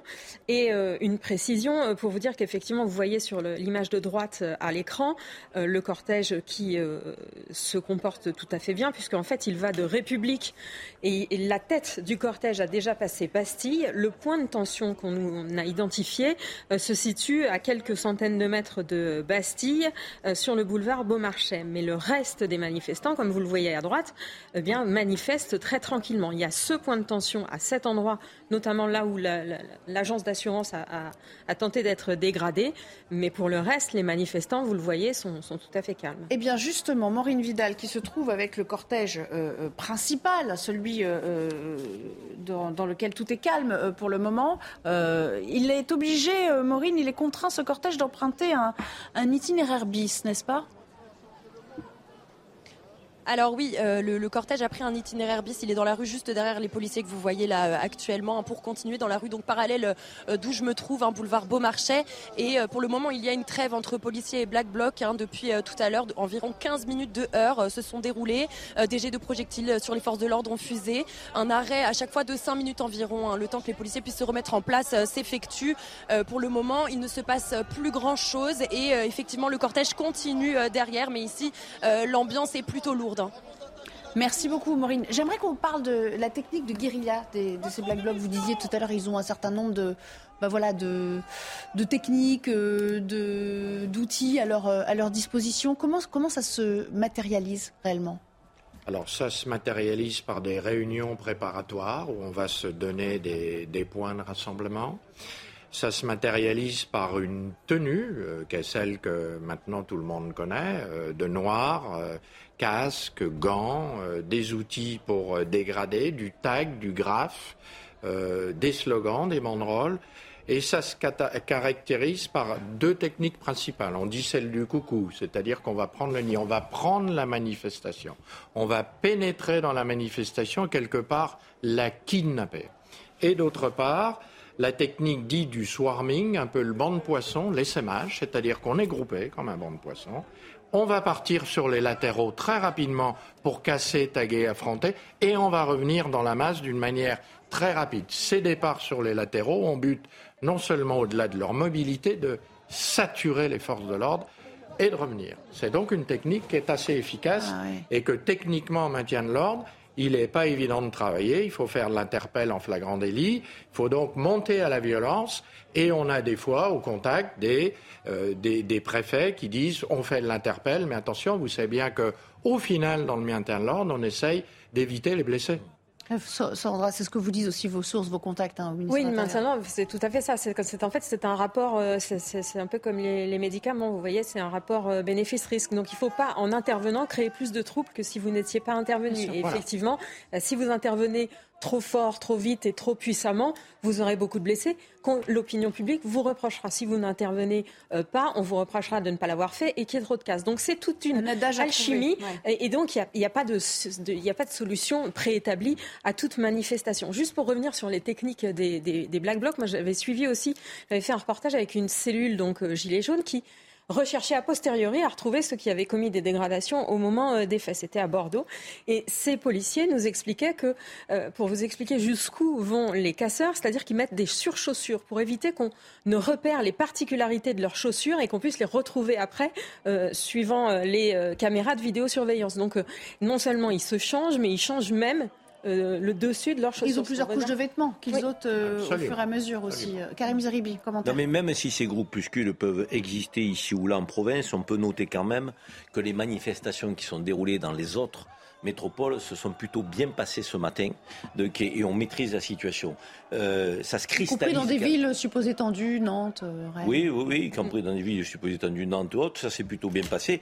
En revanche, effectivement, ça se cristallise à Paris parce que là, c'est pas une armée les Black Blocs, ils sont pas des milliers, donc, mais ces, ces petites centaines donc, font énormément de mal parce que, comme l'a dit Pascal très bien, donc ils ont des techniques quand même très, très, très, très bien organisées, très structurées, sont des professionnels de la guérilla. Donc, et il y en a en Europe aussi, euh, donc il y en a en France et, d'ailleurs, euh, ils vont sur tous les sommets euh, euh, s'unir pour grossir leur rang et semer les troubles, le trouble un petit peu partout. Chez nous, c'est quand même plutôt, et, et, en particulier à Paris, qu'ils infiltrent les manifestations et, qu'ils sèment le trouble. Donc, c'est vrai, on, parle beaucoup d'eux. Euh, je ne parle pas que, pense pas que nous en parlions trop parce que quand même euh, c'est euh, néfaste de voir des gens agir de telle manière et mettre à mal la République. En revanche, ce qu'il faut dire à côté, une fois qu'on commente ces exactions, c'est que globalement ça se passe plutôt bien, ça s'est plutôt bien passé en province.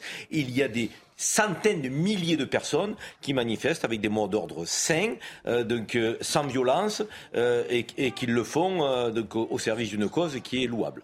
Jean Messia. Vous vous rappelez des manifestations de foulard rouge? C'est les manifestations qui, en, qui allaient à l'encontre des manifestations des Gilets jaunes et qui étaient mobilisées pour soutenir le, gouvernement et le pouvoir à l'époque et dont le pouvoir d'ailleurs se gargarisait de dire qu'elle mobilisait euh, pas mal de personnes. Vous avez vu des Black Blocs dans ces manifestations Ils étaient trop chats, Jean. Ils étaient trois chats. Le gouvernement nous a dit que les foules.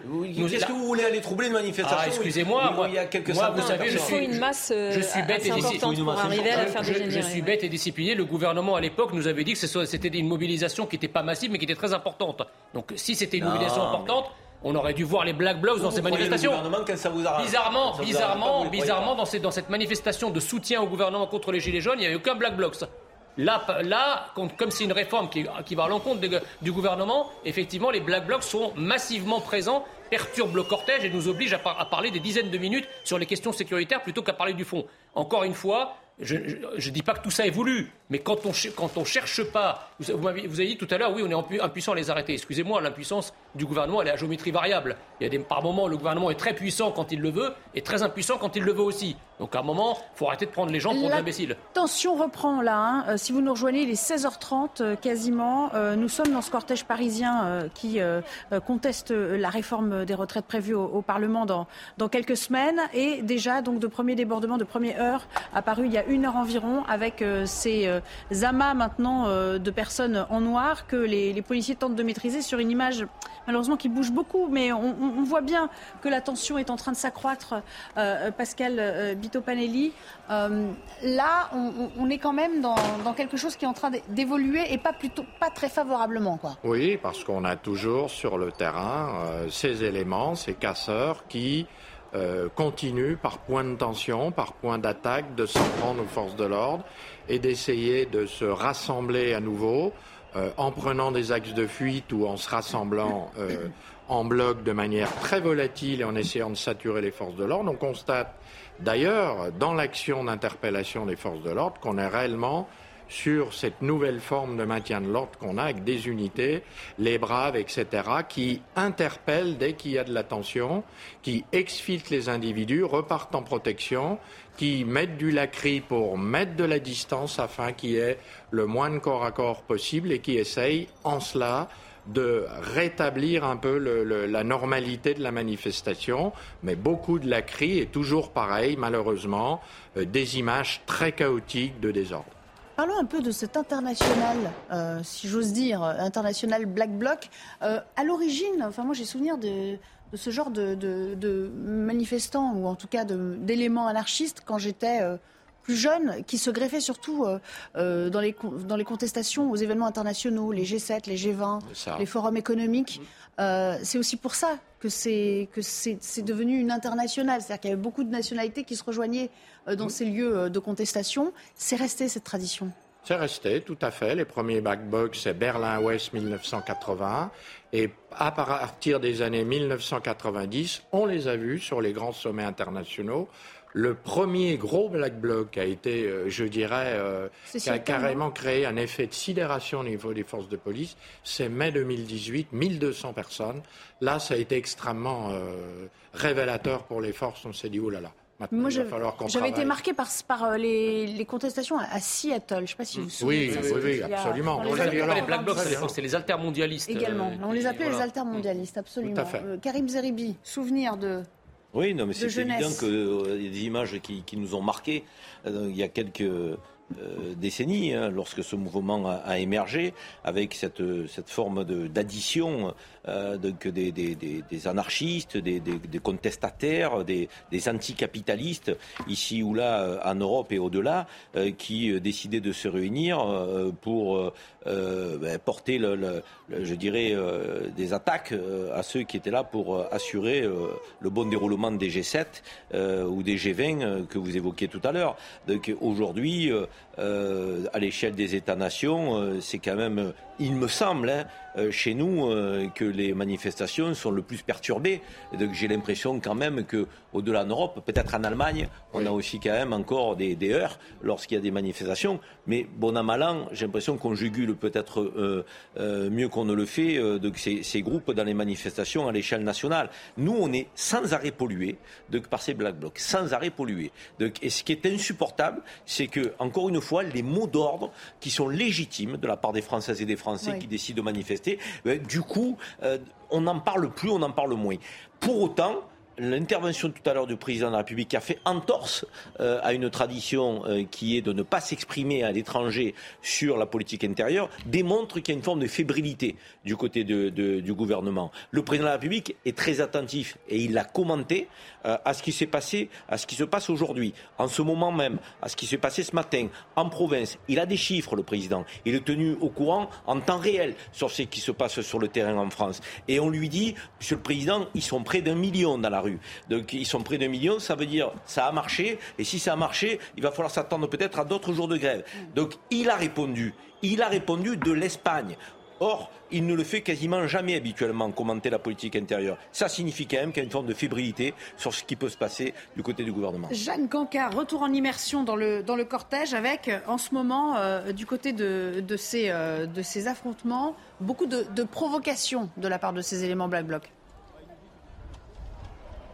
Oui, Nelly, souvent, euh, comme souvent dans ces moments de tension, c'est un petit peu le jeu du chat et la souris finalement auquel on assiste en ce moment avec euh, les Black Blocs qui tout d'un coup eh bien, attaquent euh, les forces de l'ordre. Vous voyez là sur les images en ce moment d'Olivier Gangloff, eh bien, il y en a certains qui sont en train d'emprunter la rue du Pasteur Wagner. C'est une rue perpendiculaire au boulevard Beaumarchais. Certains donc tentent de rejoindre plus rapidement la place de la Bastille en passant par des rues perpendiculaires, mais c'est à ce moment-là eh bien, que les forces de l'ordre tentent de les arrêter. Donc le jeu du chat et la souris, pourquoi? Eh bien Parce que vous allez avoir des moments de forte tension comme là en ce moment c'est le cas avec pendant plusieurs minutes des lancements, des jets de, projectiles en direction à la fois des magasins et puis à la fois des, forces de l'ordre avant d'avoir quelques minutes d'accalmie comme pour se reconstituer. Alors les forces de l'ordre, comme l'expliquait tout à l'heure Sandra Buisson en plateau, évidemment, elles n'interviennent pas en permanence parce que parfois finalement c'est encore plus provoqué, c'est encore plus provoqué eh bien, euh, un espèce de, de cafarnaum énorme ici parce qu'il y a aussi des manifestants qui sont présents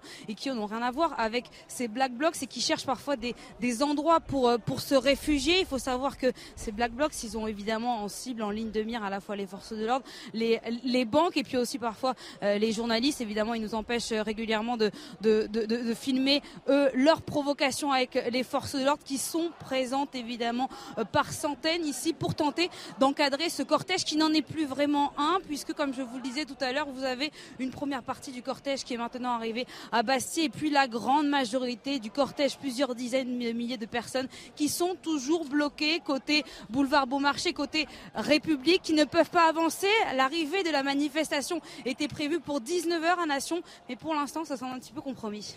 Merci beaucoup, euh, Jeanne, et faites toujours attention, bien évidemment. Euh, Pascal, on sent que on n'a pas du tout avancé parce qu'on voit les mêmes devantures que tout à l'heure. Donc, euh, on sent que cette confrontation, cette tension, elle s'est cristallisée à un endroit précis. Euh, signe que voilà, ça évolue pas dans un sens comme dans l'autre, quoi. Hein. Absolument, elle s'est cristallisée et je pense que les forces de l'ordre essayent de non seulement dans leur suivi, mais de fixer les individus pour surtout pas les perdre et qui partent faire monter l'attention sur un autre secteur de la manifestation. C'est pourquoi on est au même endroit euh, avec euh, des provocations, des jets, mais quand même, je trouve, depuis quelques minutes, une situation qui est relativement sous contrôle. On n'est pas dans le service d'ordre, on est dans le maintien de l'ordre, ça a monté d'un cran. On est parfois sur un cran haut qu'est le rétablissement de l'ordre, mais heureusement, il y a aussi une grosse partie de la manifestation qui s'exprime et qui permet à des milliers d'hommes et de femmes d'exprimer aujourd'hui leur idée, et heureusement. On imagine quand même leur frustration, Jean Messia, de voir un peu leur, euh, comment dire, euh, leur manifestation euh, hijackée, hein, kidnappée par, par ces éléments. Oui, alors je, je, me permettrai un petit aparté, c'est que j'entends le, le nom des rues où défilent les organisateurs, là, énoncé par votre correspondante sur place. On passe de la, de la rue des Filles du Calvaire à la rue du Pasteur Wagner.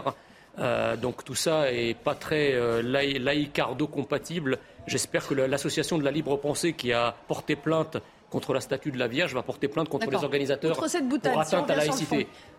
Euh, sur le fond, bah, ben, c'est ce que je disais depuis tout à l'heure, c'est-à-dire qu'effectivement, à partir du moment où vous avez effectivement des, euh, des, problèmes de sécurité qui se posent à l'intérieur de, des manifestations, eh bien, le, commentaire se focalise sur la question sécuritaire et on, finit par oublier ce pourquoi les manifestations, les manifestants manifestent. Ça, c'est la première chose. La deuxième chose, c'est qu'effectivement, il y a un effet décourageant euh, sur euh, la cause, quelque noble qu'elle fût, de la manifestation, à voir euh, évidemment ces scènes de, violence euh, extrême. D'abord, les gens qui veulent aller manifester, quand ils voient ça, ils n'ont pas nécessairement envie. On sait quand même que la France est un pays, globalement, les Français sont quand même un peuple légitimiste. C'est-à-dire que quand ils voient la manifestation, etc., rien ne les horripile davantage que ce, que, ce que le général de Gaulle appelait un lit.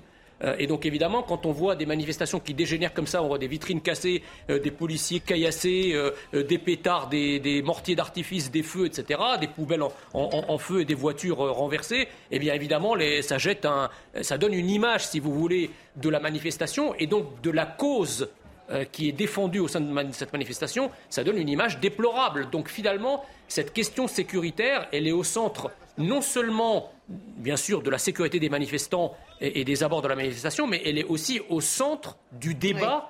de la manifestation elle-même, de, la mobilisation, des causes de la mobilisation elle-même. Il y a un, côté dépossession un peu du, message des manifestants, y compris syndical, même si on le sait tous, à la fin de la journée, chacun comptera ses hommes, et les syndicats nous diront c'était super, c'était une grande réussite, on a eu tant et tant, euh, et on a réussi notre entreprise. Oui, évidemment vais dans le sens de, ce qui vient d'être dit, même si c'est très rare que j'aille dans le sens de Jean Messia, pour ne pas dire quasiment euh, euh, jamais le cas, mais là il a raison. La première fois. Il a raison. Il a raison euh, quand il dit que l'opinion n'est pas insensible de, à ce qui peut se passer dans une manifestation. Je vous rappelle quand même que le mouvement des Gilets jaunes, donc en novembre 2018, il est soutenu par une immense majorité de Français qui comprennent pourquoi les gens vont sur les ronds-points avec des fins de mois difficiles, des gens qui étaient pas syndiqués qui appartenaient pas à des partis politiques. Et puis de semaine en semaine, euh, donc on, sentait que le soutien ben, s'étiolait parce que les manifestations étaient frappées par de la violence. Et les Français sont assez légitimistes, mais veulent surtout euh, que la République reste debout. Or, on a des gens qui infiltrent ces manifestations, tels les Black Blocs, qui eux, euh, eux souhaitent le chaos. Et les Français ne souhaitent pas le chaos, même s'ils contestent une réforme, comme c'est le cas aujourd'hui. Donc il va falloir quand même, à un moment donné, euh, qu'on on, arrive à maîtriser ces black blocs, parce que sinon les mouvements sociaux dans notre pays seront de plus en plus mis à mal, et tous les gouvernements, quel que soit leur couleur, pourront faire passer ce qu'ils veulent, et ce n'est pas simple pour la démocratie. Sandra Buisson, sur l'image qu'on aperçoit à droite, il se passe exactement ce que vous décriviez tout à l'heure, c'est-à-dire qu'on essaie de transposer un petit peu euh, les, euh, les affrontements à des rues adjacentes, de transposer et de transférer un petit peu euh, les affrontements un petit peu plus loin pour, euh, pour brouiller les pistes et, euh, et rendre les forces de l'ordre un peu chèvres. Alors, là, j'ai du mal à voir où ça se situe. Mais, mais on voit que c'est plus sur l'axe principal quand même. Si c'est plus sur l'axe principal, je pour le maintien de l'ordre tel qu'il se fait habituellement, euh, quand les, forces de l'ordre se positionnent Boulevard comme Wagner, ça, pour euh, éviter Wagner, les départs en cortège sauvage, c'est-à-dire éviter que euh, les individus, les casseurs, sortent de la manifestation et aillent commettre des violences ailleurs. Donc on, les empêche de partir en, cortège sauvage, effectivement. C'est ce que décrivait un peu la journaliste tout à l'heure qui nous disait qu'ils essayaient de partir dans une rue adjacente. Parallèlement, on sait que, et ça, a été, ça avait été prévu dès le départ et ça n'a rien à voir avec les tensions, mais il y a un itinéraire bis qui est euh, là encore assez euh, fourni. Ça passe par le boulevard Voltaire. Et cet itinéraire, ce deuxième itinéraire, il avait été prévu en amont avec les organisations syndicales. C'était en cas de forte affluence. Et effectivement, vu l'affluence qu'il y avait aujourd'hui, il y a une deuxième manifestation qui avance en parallèle avec celle-ci et donc qui passe par le boulevard Voltaire. Mais ça n'a rien à voir avec les cortèges sauvages, effectivement, tels que les casseurs veulent le faire. Maureen Vidal est dans la tête de cortège. Maureen, c'est le retour au calme là où vous vous trouvez, n'est-ce pas? Eh bien, à l'instant, euh, plus. Hein, apparemment, euh, le, le, calme essaient de, de maintenir euh, l'ordre et se tiennent prêts au cas où hein, s'il y a un nouvel assaut de la part des Black Blocs. Encore des slogans anti-police fusent. pour le moment, pas de violence, mais ça sent mauvais. Je pense que d'ici quelques secondes, encore quelques heures vont euh, se produire hein, face à nous. Euh, des jets de projectiles, des fumigènes et des bombes lacrymogènes. Euh, je vous tiens au courant s'il y a plus d'informations. Merci beaucoup. Pascal, cette image qu'on voit à droite, là, où à la fois on fait, je sais pas, la, tortue, un peu la tortue romaine, ou alors on se met en travers de la route, ça correspond à quoi comme technique? Voilà, donc là on fait des barrages d'arrêt fixe fermés pour parfois bloquer de manière à ce que le cortège puisse se rééquilibrer ou qu'on baisse les tensions. On fait un travail de canalisation. On bloque les axes de fuite de manière à ce que les tensions ne partent pas sur d'autres zones et qu'on puisse continuer de contrôler. Et jusque-là, on voit que les forces de sécurité mobile interviennent très rapidement et maîtrisent. On fait des interpellations très spontanées euh, et on ressort, on exfile les individus sous protection des boucliers. Pour revenir sur le problème parisien, parce que c'est vrai que ça a été évoqué très justement, notamment par Karim. Pourquoi on a souvent les Black Blocs à Paris et les casseurs? Ben, Pour deux raisons principales. La première, c'est que c'est à Paris où on a le plus de densité et de mobilité, c'est là où on peut facilement s'agréger. Et par ailleurs, au niveau des casseurs, Paris, c'est le totem, c'est la prise de guerre, c'est la ville du capitalisme, des patrons du CAC 40. C'est face à ça qu'on veut casser. Ils avaient attaqué le Fouquet pour ça, d'ailleurs. Absolument. Parti.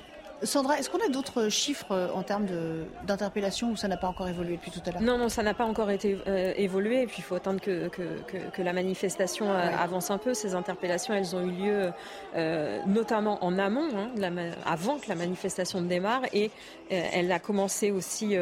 alors là, on a, je, m'interromps deux, petites minutes. On a l'impression donc que le cortège qui était arrêté parce que les casseurs étaient passés à l'acte j'ai l'impression que c'est celui-là qui commence à repartir. Et peut-être que la mise en ligne des forces de l'ordre devant était justement pour permettre au cortège, parce que derrière les forces de l'ordre, on a vraiment l'impression que c'est les manifestants classiques. Sur l'image de droite, c'est l'image de droite que vous commentez là. Non, et l'image de gauche, en fait, on a l'impression qu'ils redémarrent devant les manifestants. Mais encore une fois, je, je voilà, faudrait voir avec nos reportages sur place. Mais on a l'impression visiblement, que ça bouge en tout cas sur ce boulevard.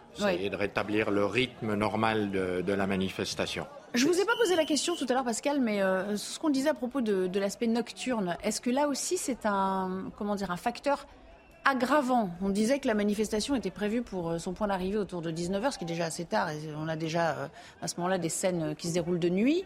là, on pourrait même aller au-delà. C'est toujours plus difficile à ce moment-là de contenir des, débordements? C'est un paramètre de difficulté supplémentaire euh, parce qu'évidemment on a moins de visibilité, on a des gens qui peuvent mieux se dissimuler, euh, qui sentent euh, des ailes pour se, se, cacher, casser, provoquer, effectuer des jets. Donc effectivement, il faudrait qu'avant la fin d'après-midi, on ait pu baisser les tensions et qu'on soit sous contrôle tout spécifiququement autour de, de, des blocs de casseurs. Par ailleurs, ça peut très bien s'agir et repartir de plus belle à la toute fin de manifestation au moment de la dispersion. le, fait que le cortège se soit scindé, c'est peut-être aussi une technique euh, utilisée parfois par les, pour les forces d'armes, c'est-à-dire de couper le, le, cortège et pour isoler euh, les phénomènes violents et pouvoir les interpeller plus facilement. Oui, tout à fait. On isole pour euh, interpeller, bloquer et pouvoir reprendre après, comment dirais-je, un, cortège entier avec une tête, un milieu, une fin de cortège. Jean Messia, on l'a pas entendu depuis un petit moment, puis je reviens vers vous. Jean Messia euh, bah non, écoutez, euh, c'est encore une fois, c'est difficile de, de, de, faire du nouveau sur, euh, sur ce qui se passe, mais c'est vrai que euh, plus les forces de l'ordre arriveront à sécuriser la manifestation, plus on arrivera à parler du, du, du fond de l'histoire, parce qu'il faut quand même rappeler, ça fait quand même plusieurs dizaines de minutes qu'on parle de la sécurité, mais il faut rappeler le pourquoi du comment il y a eu cette mobilisation. C'est une réforme des retraites qui agrège euh, toutes les collectes, puisqu'en fait, elle ne satisfait personne. Encore une fois, c'est la première fois depuis bien longtemps qu'un certain nombre de catégories sociales aussi nombreuses se mobilisent pour faire une manifestation de cette ampleur sous l'égide de syndicats qui, rappelons-le, euh, n'ont pas une très grande représentativité en France, mais qui ont toujours euh, euh, pu mobiliser au-delà de leur représentativité. Donc là, on revient dans un... des Français sont, des, voilà, donc on, on, revient dans, un, dans une mobilisation sociale, je dirais, canal historique, classique, euh, euh, en enjambant, si vous voulez, l'épisode des Gilets jaunes qui avait laissé entendre que euh, la mobilisation, les nouvelles mobilisations sociales seraient complètement différentes, décentralisées, sans leader, etc. Et là, effectivement, on revient à ce qu'on a l'habitude de voir, y compris d'ailleurs, sur malheureusement, sur le, plan de, de la sécurité. Il serait fâcheux que le message ne passe pas, sachant que normalement, cette manifestation devrait être suivie d'autres. Hein, euh, les syndicats devraient être revigorés a priori. Ben, en termes de mobilisation, on peut dire que cette manifestation euh, sera considérée comme euh, ayant été réussie hmm. par les organisations syndicales et ceux qui y ont participé. Donc il faut s'attendre à d'autres mouvements, d'autres mots d'ordre, d'autres manifestations ici ou là en France. moi, je veux en profiter pour rappeler combien il est important qu'on ne baisse pas les effectifs des forces de l'ordre, notamment des CRS et des gendarmes mobiles, ceux qui sont en charge du maintien de l'ordre. Je peux vous dire que euh, moi, il y a quelques années, quand j'étais conseiller du ministre de l'Intérieur, quand c'était Jean-Pierre Chevènement, le maintien de l'ordre, dans le monde entier, on nous l'enviait. Nos techniques de maintien de l'ordre. Ils venaient de l'étranger pour voir comment nous, nous opérions, nous Français. Donc, euh, et ensuite, il y a eu quelques séquences politiques qui ont mis à mal les effectifs, qui les ont affaiblis euh, donc, de plusieurs milliers. et là, donc, ça semble reparti pour accorder de l'importance à ces femmes et ces hommes qui sont dans ce corps, on va dire, spécialisé. Euh, la police nationale, nous en avons besoin en général dans notre pays et dans notre société, dans tous les services, que ce soit en sécurité publique, en police judiciaire, donc et en maintien de l'ordre. Mais on voit dans, dans les manifestations qui se succèdent combien il est important d'avoir des professionnels du maintien. C'est un métier le maintien de l'ordre. Tout le monde ne peut pas s'improviser maintien de l'ordre, même si vous êtes un bon flic par ailleurs. Donc euh, sur un autre sujet, et on l'a vu que pour le moment des gilets jaunes, quand on a mis des bacs parfois avec euh, un flashball entre les mains, eh ben, des fois, ça l'utilise pas au bon moment. Un CRS et un gendarme mobile ne le fera pas de la même manière. Puisqu'on parle de maintien de l'ordre, qui sont-ils, là, ces hommes et ces femmes engagés aujourd'hui? On parle beaucoup des, des braves. Ce sont eux, là, qu'on aperçoit? Alors, il y a plusieurs types euh, d'effectifs qui sont engagés. Il y a les unités de force mobile, ce dont euh, parle Karim, c'est-à-dire les spécialistes du maintien de l'ordre qui ne font euh, que ça, effectivement, les CRS et les gendarmes mobiles. Et puis, les braves dont on parle régulièrement et depuis, en fait, les Gilets jaunes, puisque c'est apparu au moment des Gilets jaunes. Ça s'appelait au début les DAR et puis c'est devenu les Braves. C'était des effectifs, effectivement, au début, qui avaient été pris dans des unités dont ce n'était absolument pas le métier. Donc on prenait les BAC, les BRI, des gens qui étaient euh, euh, dans l'anticriminalité et dont ce n'était pas du tout le métier. Donc effectivement, il y a eu euh, beaucoup d'utilisation du flashball qui n'était pas conforme à la doctrine du maintien de l'ordre des CRS et des gendarmes mobiles. Désormais, les Braves, ces unités qu'on conçoit comme étant extrêmement mobiles pour aller à l'intérieur du cortège, euh, attraper les casseurs et les sortir du cortège et les interpeller. Ces unités, elles sont professionnalisées, c'est-à-dire qu'elles appartiennent vraiment à la DOPC, à la Direction de l'ordre public et de la circulation, et euh, désormais est spécialisée pour intervenir dans euh, ces manifestations. Donc on n'est plus du tout sur le même concept qu'au début des Gilets jaunes. Jeanne Cancard, dans le cortège, euh, on avait l'impression que le cortège repartait. les braves avec des, des, à droite. des, compagnies d'intervention. On avait l'impression, Jeanne, que le cortège euh, repartait, puis finalement, euh, c'est un peu un pas en avant, trois pas en arrière. Hein. C'est un petit peu ça, Nelly. Même si là, on sent que le pas, eh bien, il s'accélère très nettement, que les forces d'ordre, eh bien, veulent faire avancer ce cortège qui est maintenant bloqué ici depuis plusieurs dizaines de minutes. Il y a les forces de l'ordre, en fait, pour tout vous dire, qui ont fait, comme si vous voulez, un mur, un barrage pour tenter eh bien, de procéder à plusieurs interpellations. On en a vu euh, quelques-unes sous, euh, sous nos yeux. Alors forcément, dans les moments, dans les, les, périodes comme ça, comme là, ce qui est en train de se dérouler sous nos yeux, des moments où les forces de l'ordre tentent de faire avancer le cortège, eh bien, c'est à ce moment-là souvent que les tensions éclatent, que ceux qui ne veulent pas euh, sortir et qui veulent rester sur ce point, parce que finalement, ces Black Blocs, c'est bien, ils ont bien pris maintenant possession des lieux. Ils ont leurs projectiles à disposition. Ils veulent donc rester ici pour l'instant et ne pas partir, ne pas avancer. Donc on le voit, il y a plusieurs eh bien, charges des policiers qui ont eu lieu pour tenter de faire avancer le cortège. Parce qu'il faut quand même s'imaginer, se rappeler que derrière, derrière là où nous sommes, il y a plusieurs dizaines de milliers de manifestants qui attendent justement pour qui attendent justement pour pouvoir avancer, qui pour le moment n'ont pas pu rejoindre Bastille et qui sont toujours bloqués. Alors forcément, ça commence à faire longtemps, près d'une heure maintenant, que certains sont toujours bloqués à République. Alors les forces de l'ordre tentent de faire avancer. Dans un premier temps, il y a ce qu'on appelle eh bien, euh, les, les, phrases de, de, prévention finalement, où ils demandent calmement. Et puis au bout de plusieurs euh, sommations, où il y a des charges soit eh bien pour éparpiller avec aussi l'aide de bombes lacrymogènes, soit pour procéder à des interpellations. Mais là, clairement, ce que les manifestants qui sont un petit peu égarés et qui tentent de rejoindre le haut du cortège qui nous disent, eh bien, c'est qu'ils se sentent dépossédés de leur mobilisation, de leur manifestation. merci beaucoup. C'est un peu le message qu'on entend sur ce plateau, Jean Messia, euh, encore et encore. Euh, oui. On imagine la frustration aussi, d'ailleurs, des commentaires quand même de la part des Tout à fait. Et, je pense que la question qu'on ne s'est pas posée aussi, c'est le quid du jour d'après. C'est-à-dire, est-ce que Emmanuel Macron et le gouvernement vont entendre euh, la colère massivement exprimée aujourd'hui? Est-ce qu'il va y avoir d'autres manifestations à la suite de cette manifestation-là? Euh, On imagine que oui, quand même. Euh, pardon? On imagine que oui, en tout bah, cas dans un voilà, premier donc, temps. en tout cas, la, question du jour d'après se pose et je pense qu'Emmanuel Macron et le gouvernement qui ont depuis, évidemment, ce matin, suivent avec attention le degré de mobilisation, voyant, si vous voulez, ces masses partout en France, euh, la question qui, qui, va se poser, c'est comment vont-ils infléchir euh, leur point de vue sur cette réforme? Est-ce qu'ils vont l'infléchir ou est-ce qu'ils vont encore s'entêter et passer outre comme si de rien n'était? Ça fait trois heures, juste pour rappel pour ceux qui nous rejoignent à l'instant, euh, Karim, ça fait trois heures hein, que le cortège, quasiment trois heures que le cortège était censé s'élancer. De fait, il est parti avec un petit peu de retard.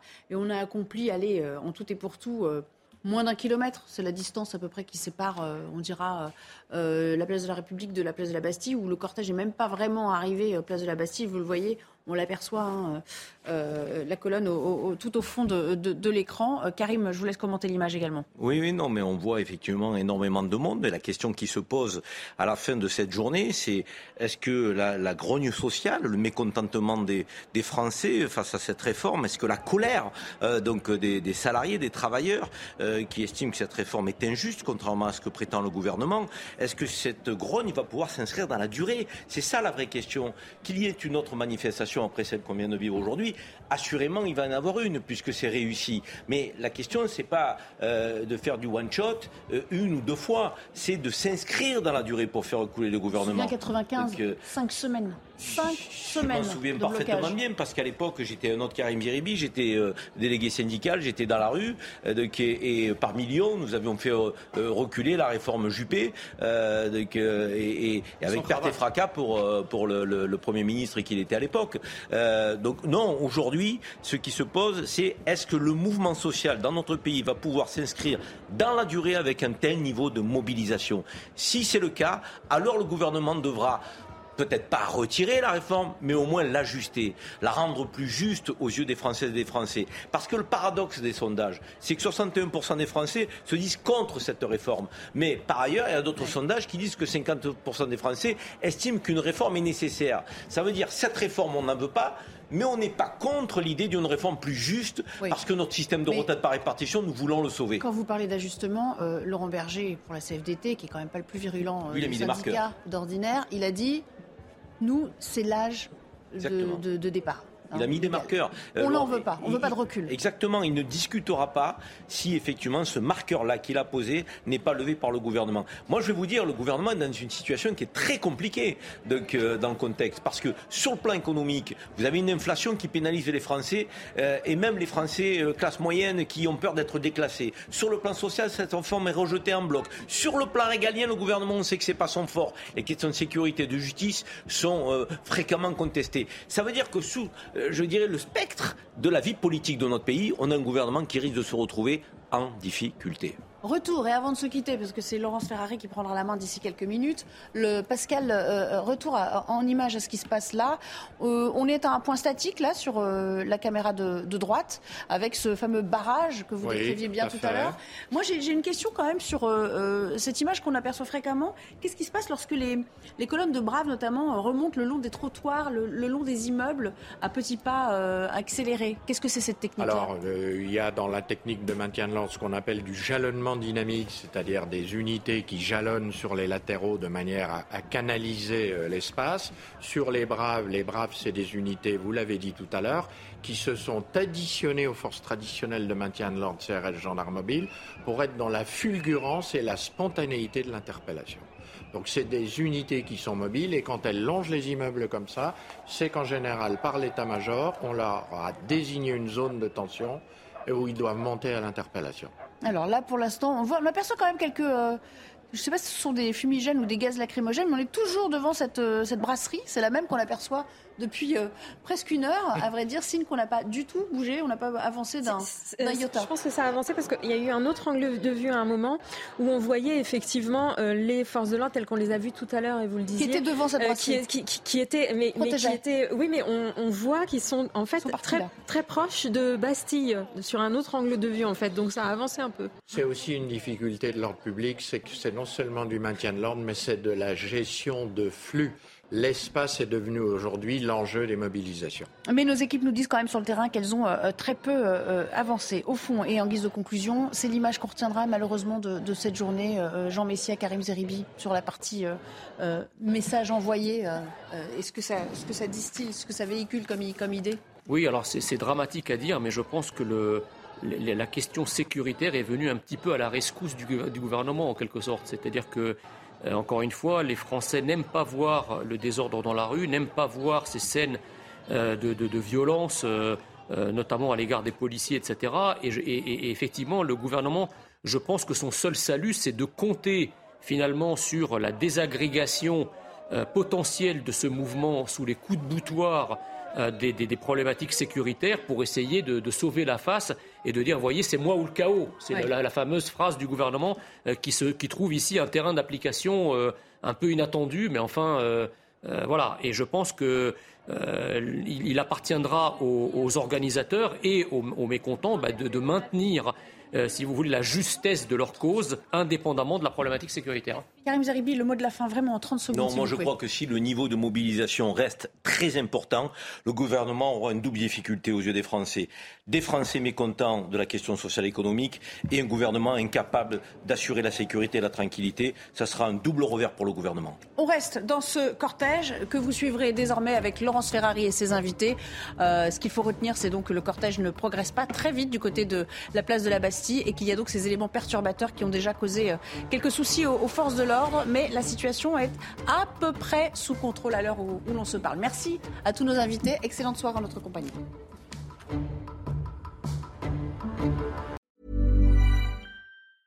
Even when we're on a budget, we still deserve nice things. Quince is a place to scoop up stunning high-end goods for 50 to 80% less than similar brands. They have buttery soft cashmere sweaters starting at $50 luxurious Italian leather bags, and so much more. Plus, Quince only works with factories that use safe, ethical, and responsible manufacturing. Get the high-end goods you'll love without the high price tag with Quince. Go to quince.com/style for free shipping and 365-day returns.